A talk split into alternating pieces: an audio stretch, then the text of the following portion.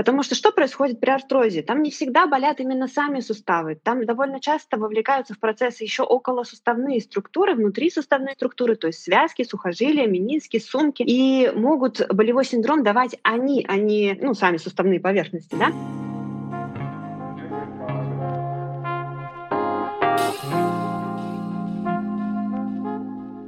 Добро пожаловать на подкаст «Начало». С вами его ведущая Юлия в поисках женского здоровья и душевного равновесия.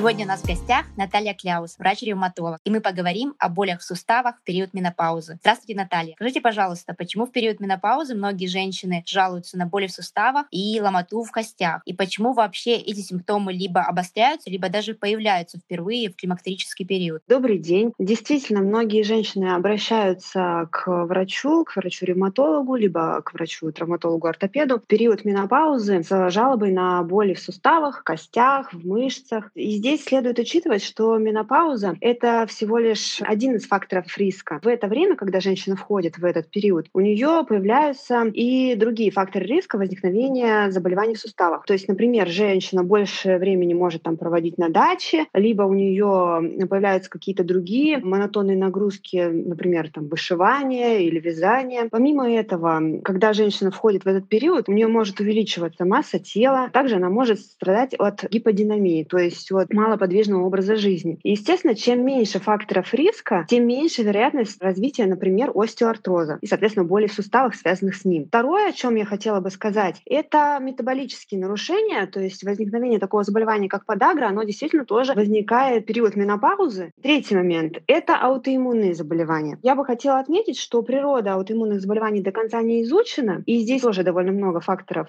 влияет. Предполагается в том числе и роль гормональных изменений в развитии вот этих аутоиммунных заболеваний. Поэтому чаще их дебют возникает у девушек, когда у них первый менструальный цикл возникает, период беременности, в родах, ну и вот при вступлении в менопаузу. Есть еще одно состояние, это фибромиалгия. Такие пациенты приходят и говорят, что у них болит все. Данное заболевание, оно завязано больше на эмоциях. Из-за того, что женщина вступает в новый для себя период, у нее может быть и какие-то эмоциональные изменения, и вот у нее может развиваться вот фибромиалгия. Есть еще одно заболевание, оно называется остеопороз как правило, при нем жалоб на боли в суставах, там, в костях пациенты не испытывают, но это заболевание характеризуется другим более неприятным, наверное, симптомом — это патологический перелом. Следующий момент — это по поводу ломоты в костях. Здесь нужно разбираться, а действительно ли это ломота в костях или проблема все таки в сосудах, или, может быть, в мышцах, или, может быть, у пациентки есть деформация стоп, из-за чего она испытывает боль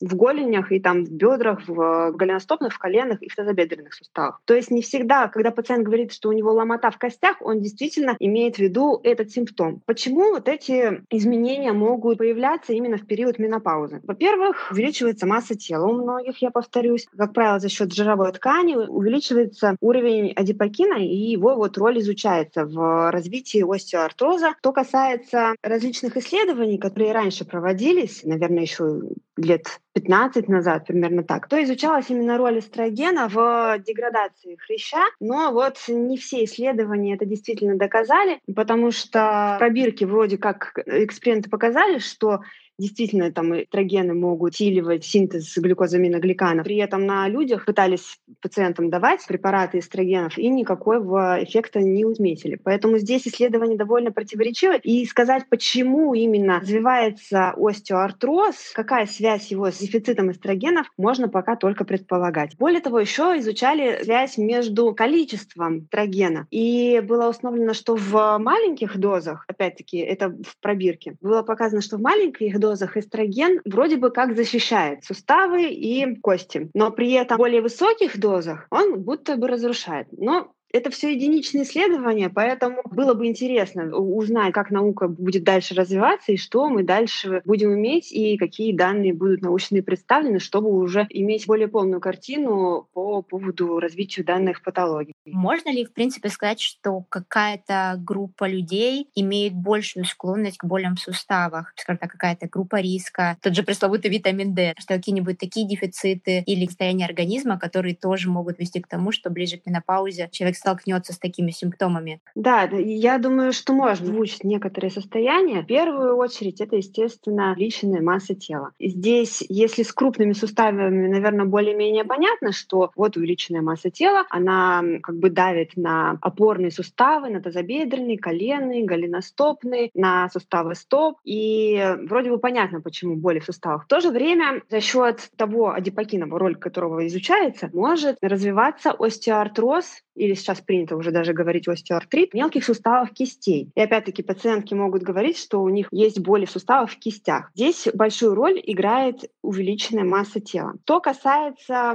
такого состояния, например, как остеопороз, здесь определенную роль играет такой фактор риска, как курение, использование глюкокортикостероидов, которые довольно широко применяют в лечении ревматологических заболеваний, дерматологических, гематологических и так далее. И опять-таки при этом заболевании мы еще обращаем внимание на наследственность, если у родителей перелом шейки бедра. Поэтому при многих заболеваниях есть связь с наследственностью. То же самое касается и аутоиммунных заболеваний, заболеваний. При них тоже считается, что если есть у какого-то родственника аутоиммунное ревматологическое заболевание, то у того пациента, который к нам обращается, у него вроде как вероятность э, может быть выше. При этом были интересные исследования, оценивали, например, у близнецов вероятность возникновения тех или иных заболеваний, а вот иммунных, фибромиалгии и так далее. Там было не всегда сто процентов. И это довольно интересно, что наследственность вроде бы как и играет роль, но другие факторы риска, их наличие, оно может спровоцировать возникновение заболеваний. Их отсутствие может сделать так, что данные заболевания не появятся. Также вы спросили про дефицит витамина D. Здесь с теми заболеваниями, которые я озвучила, прямой связи нет, но, однако, витамин D используется в профилактике такого заболевания, как остеопороз. Для этих людей, которые будут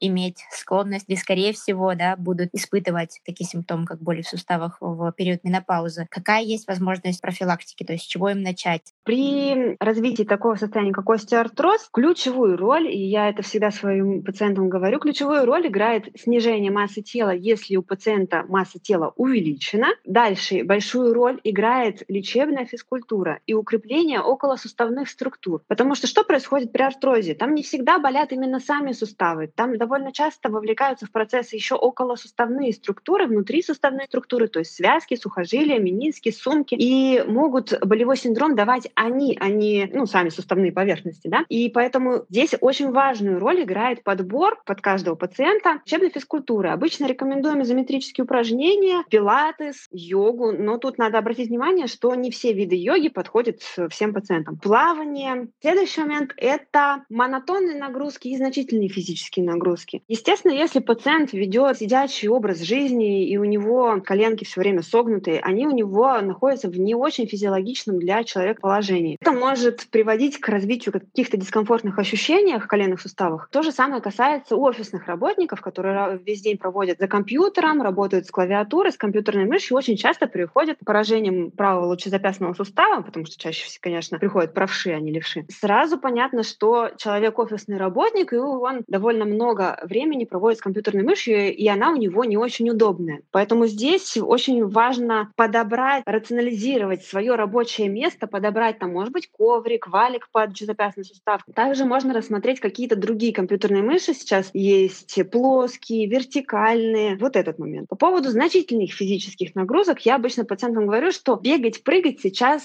ну, не очень... Это не значит, конечно, что мы полностью ставим крест на людях и говорим, что нельзя ни в коем случае бегать, прыгать. Просто это нужно делать правильно амортизирующей обуви по амортизирующей желательно поверхности. Если какой-то дискомфорт в коленных суставах там, или в стопе, или в голеностопных суставах появляется, то следует пересмотреть, может быть, технику бега, может быть, обувь. Обычно происходит так, что человек решает однажды, что все, я буду заниматься бегом, я вышел на пенсию, например, теперь я могу очень много времени уделять здоровью. И начинает в обычных кедах бегать по асфальту. Это вот не всегда хорошо для суставов суставов. Про это тоже стоит помнить и обратить на это внимание. Другими нагрузками значительными для наших суставов могут являться некоторые наши увлечения. Ну, например, как я уже говорила, там вышивание, может быть, игра на гитаре. Это все тоже монотонная нагрузка, которая может приводить к травматизации суставов. Если мы будем делать МРТ там, или УЗИ пациентам, которые длительно играют на каких-то музыкальных инструментах, у них могут быть обнаружены посттравматические изменения, хотя, казалось бы, никакой прям травмы не было у этих людей. Что касается профилактики аутоиммунных заболеваний, к которым относится ревматоидный артрит, это заболевание, наверное, более-менее на слуху, и вот характеризуется тоже болью и воспалением в суставах. Первичной профилактики аутоиммунных заболеваний не существует. То есть, да, мы можем пациентам сказать, что желательно избегать стресса, там, переохлаждений, использования различных иммуностимуляторов, которые сейчас широко рекламируются по телевизору, и пациенты любят использовать данные препараты в лечении острых респираторных заболеваний, гриппа. Эти препараты потенциально тоже могут вызвать развитие аутоиммунных заболеваний. Мы не можем сказать, что вот у всех, кто будет их принимать, стопроцентно что-то возникнет, но тем не менее такое бывает. Можно, да, наверное, это отнести к первичной профилактике аутоиммунных заболеваний, не применять те препараты противовирусные, когда это не нужно, когда нет доказательной базы. Другое дело, там, например, антиретровирусная терапия при ВИЧ или там ацикловир, валцикловир при герпесе. Это другое дело. Но вот широко назначаемыми индукторами гамма-интерферонов, наверное, не стоит лечить пациентов, у кого просто острое респираторное заболевание. Как принято говорить, что если мы лечим простуду, она длится неделю, если не лечим, то она длится 7 дней. Поэтому зачем здесь провоцировать что-то в своем иммунитете? Что касается фибромиалгии, то здесь, наверное, большую роль играет нормализация эмоционального фона и какое-то более спокойное отношение к происходящим ситуациям. То есть это должно быть своевременное обращение, например, к психологу за психологической помощью, если вот есть какое-то переживание, чтобы не приводило к развитию фибромиалгии, когда пациент говорит, что у него все болит и ничего не помогает, сон освежающие и головные боли. Ну и, наверное, на первичной профилактике в данном случае все. Принципе, можно ли говорить о своего рода экологичном образе жизни для суставов. И это, например, не знаю, полноценное питание и разносторонняя нагрузка. Можно как-то даже так сформулировать формулу здоровых и счастливых э, суставов? Я думаю, что да. Действительно, рационализация просто всех своих движений, всех своих действий, она может привести к определенному успеху. То есть э, не нужно ударяться резко там в работу за компьютером, либо резко в какую-то монотонную нагрузку вязанием, например, или в складывании алмазной мозаики. Во всем хороша мера. Везде нужно искать золотую середину, и если даже нужно, например, 8 часов провести за компьютером, и работа, например, такая, что необходимо это делать, то все равно нужно давать отдых суставам, сделать какую-то, может быть, небольшую расслабляющую суставную гимнастику. Это может быть не обязательно там 20 минут, но даже если пациент будет уделять этому хотя бы минуту, например, 20 минут поработать за компьютером или поиграть на гитаре, и минуту делать гимнастику, это уже будет профилактировать хотя бы частично развитие всех дегенеративных изменений, как вот остеоартроз. Когда уже нужно обращаться к специалисту за помощью? Точно так же, как по любому чиху не хочется обращаться к терапевту, точно так же и, наверное, с болями в суставах есть определенные границы, да, когда можно просто посмотреть и постараться как вы говорите, рационализировать свое движение, или когда действительно уже стоит не ждать, а идти и уже обращаться за профессиональной помощью? Дело в том, что состояния бывают разные. Есть ситуации, когда действительно монотонная нагрузка может предрасполагать к развитию тех или иных изменений, к дискомфорту, к болям в суставах. И тогда в первую очередь нужно обратить внимание на это. Если не помогает просто вот эта вот рационализация образа жизни и своих действий, то тогда обратиться к врачу. Но это может происходить происходить по-разному. Иногда это может занимать неделю, иногда пациенты обращаются там спустя пять лет после того, как они начинают испытывать данный дискомфорт или боли в суставах. И просто это даже не для всех очевидно, что именно там компьютерная мышь приносит им дискомфорт. А есть другие состояния. Есть воспалительные боли в суставах, когда пациент просыпается ночью от боли или утром просыпается, у него болит, и есть необходимость расходиться, и она такая довольно длительная, там 40 минут, час, полдня. Именно вот при этих заболеваниях выше вероятность того, что у пациента есть ревматоидный артрит, подагра, спондилоартрит и подобные заболевания.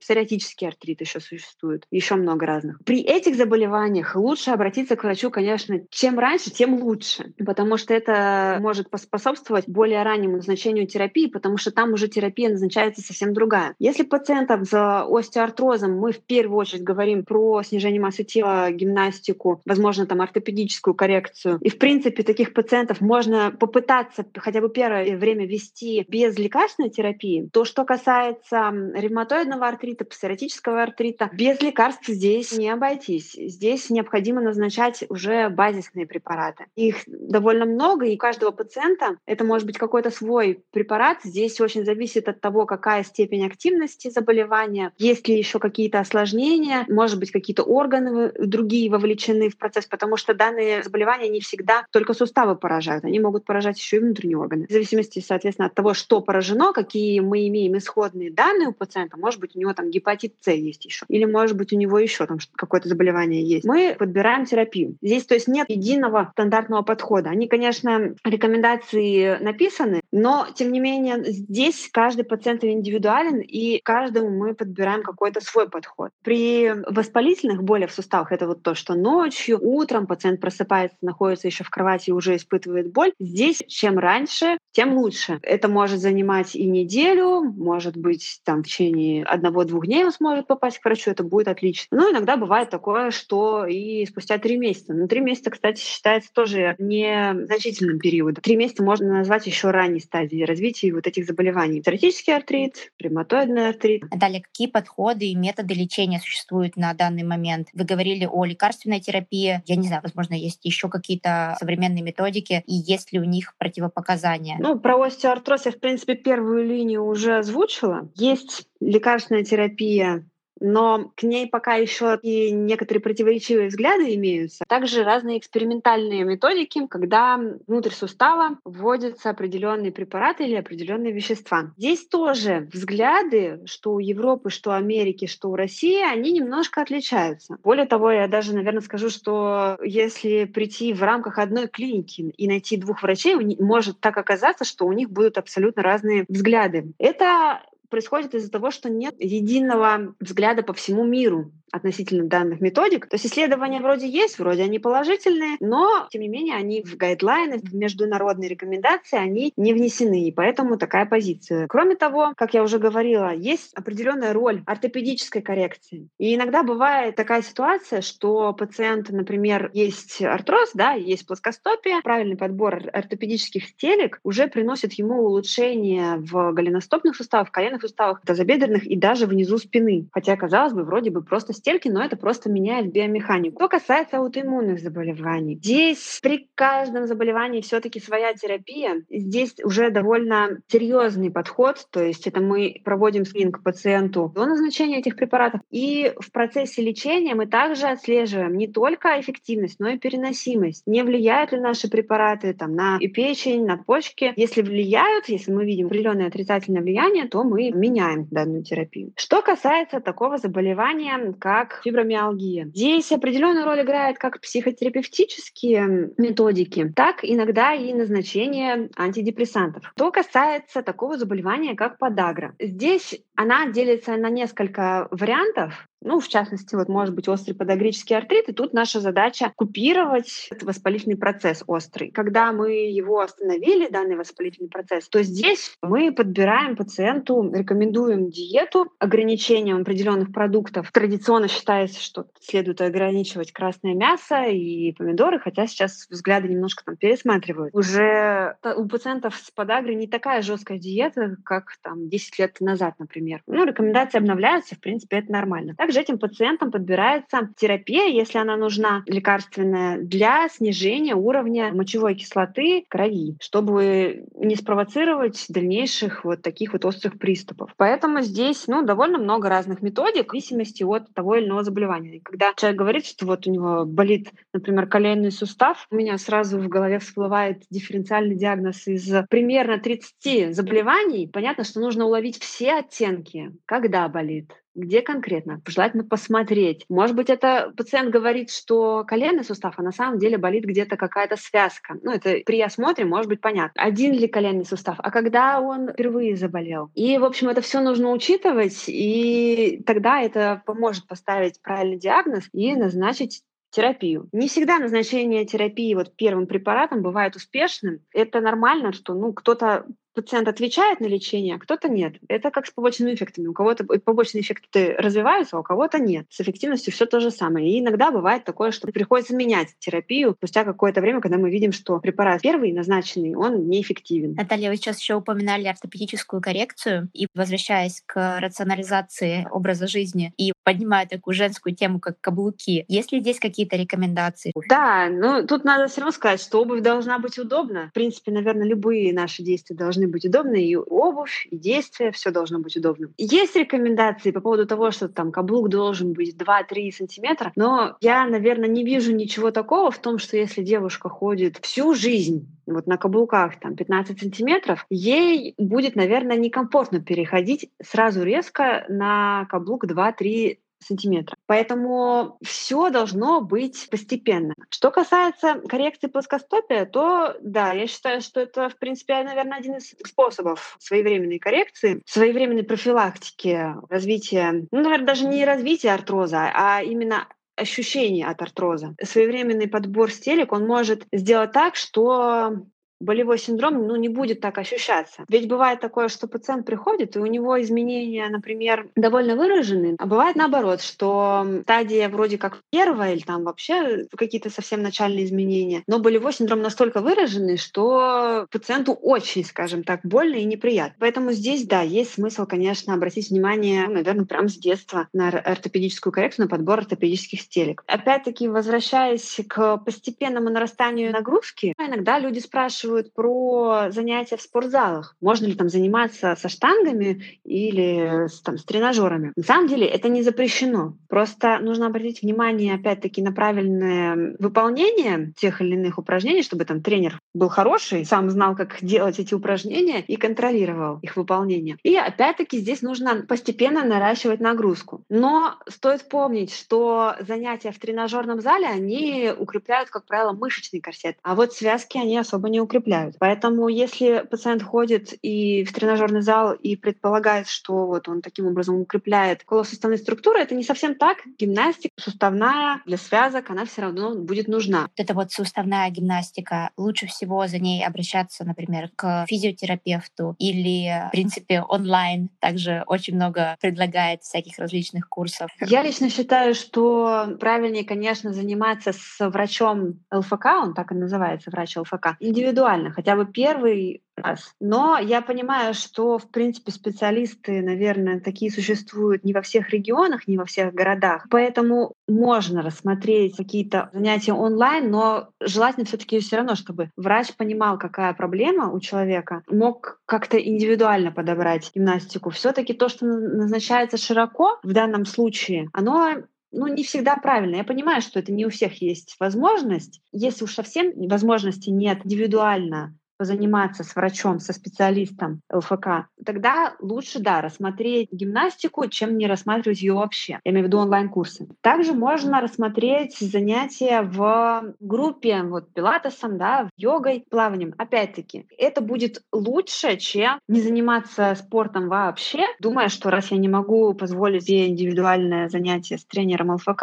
нет у нас там, например, в городе, то я не буду этим заниматься вообще. Здесь нет, это и профилактика, и артроза, и остеопороза, поэтому в любом случае что-то нужно выбрать себе. Движение все-таки очень важно. Здоровье у каждого свое. И, наверное, это самая большая драгоценность, которая у нас есть. Наталья, вам спасибо большое за столько полезной информации, столько советов. Подскажите, пожалуйста, если кто-то из слушателей и подписчиков захочет найти вас, выйти с вами на связь, возможно, воспользоваться вашими услугами, где можно вас найти и как вас найти? Да, меня можно найти в Инстаграм, написать мне в Директ. Я в зависимости от ситуации попытаюсь всем ответить. Не всегда, конечно, могу дать полноценный полноценную консультацию в директе. Иногда стоит все-таки рассмотреть онлайн хотя бы консультацию, но если человек из Санкт-Петербурга, где я сейчас провожу прием, то, конечно, лучше очный прием. Все-таки ревматология это та специальность, где очный прием играет важную ключевую роль. Не всегда возможно полечить пациента онлайн и дать ему подходящие ему рекомендации, назначить ему подходящее лечение, не видя его. Спасибо вам, Наталья, еще раз. Вам здоровья и прекрасного дня. Всего доброго. Спасибо, что пригласили. Я была очень рада с вами пообщаться. Всем желаю здоровья. Спасибо. До свидания. Я буду очень рада обратной связи, вашим вопросам и пожеланиям в разделе отзывов. Если вам понравился наш подкаст и у вас есть родственницы или подруги, кому он может быть полезен, пожалуйста, поделитесь. На подкасте «Начало» мы обсуждаем различные подходы, истории и мнения относительно поддержания физического и психоэмоционального здоровья. Мы не даем конкретных рекомендаций, мы не знаем конкретно вашей истории, Поэтому перед тем, как внедрять услышанное в свою жизнь, изучите эту тему подробнее сами и при необходимости проконсультируйтесь со своим лечащим врачом. Будьте здоровы!